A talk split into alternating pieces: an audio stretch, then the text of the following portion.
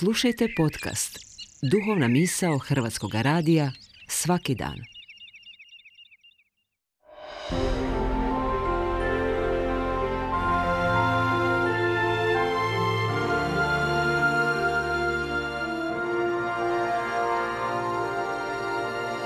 Duhovna misao. Urednica je Blaženka Jančić.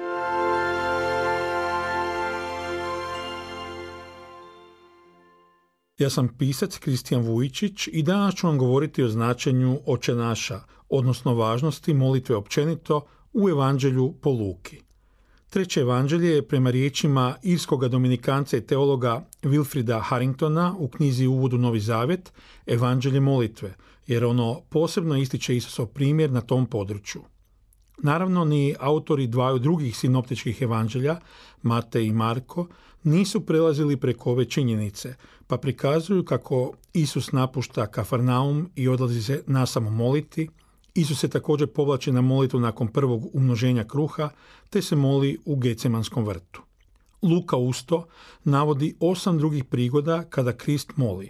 Krštenje, povlačenje u pustinju, pri izbora apostola provodi noć u molitvi, pred Petrovu ispovijest, a poslije će reći Petru da se posebno za njega molio i za vrijeme preobraženja.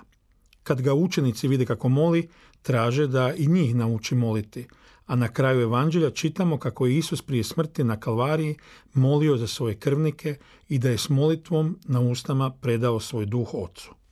Moliti može i treba svatko.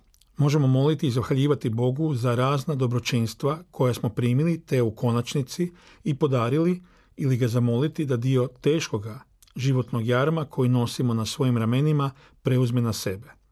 Često se dok razmišljamo o molitvi prisjetim malo prije spomenutoga novozavjetnog događaja prikazanog u pomalo različitim verzijama u Evanđelju po Mateju i Evanđelju po Luki, u kojim je opisan trenutak kada je Isus naučio apostole molitvu gospodnju, to jest oče naš, koja je tako nazvana prema početnim riječima. Pritom u sebi ponavljam nekoliko činjenica. Oče naš, čiji se prvi dio upućuje Bogu, gospodaru svijeta i povijesti, a drugi dio čine prošnje za svakodnevne životne potrebe, vjernici su molili još u doba rane crkve, a u liturgijskoj je uporabi od petoga stoljeća kada se javlja u obredu krštenja. Potom razrađujem osobniju, intimniju interpretaciju spomenutoga prizora, dok čitam prvi redak opisa događaja kako ga prenosi evanđelist Luka. Jednom je Isus na nekom mjestu molio. Lijepa mi je ova slika, jer ukazuje na važnost molitve u svakodnevici.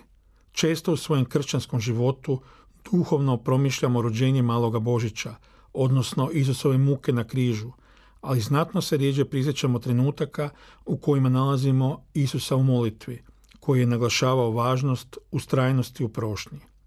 Postoje trenuci u kojima smo umorni, neusredotočeni, nemirni i nezadovoljni životnom situacijom u kojoj se nalazimo, pa zaboravljamo kako treba moliti. Kao da je anticipirao muke po molitvi suvremenoga vjernika, evanđelist u idućem redku uvodi u ovaj snažan prizor učenika koji prilazi Isusu i kaže Gospodine, nauči nas moliti.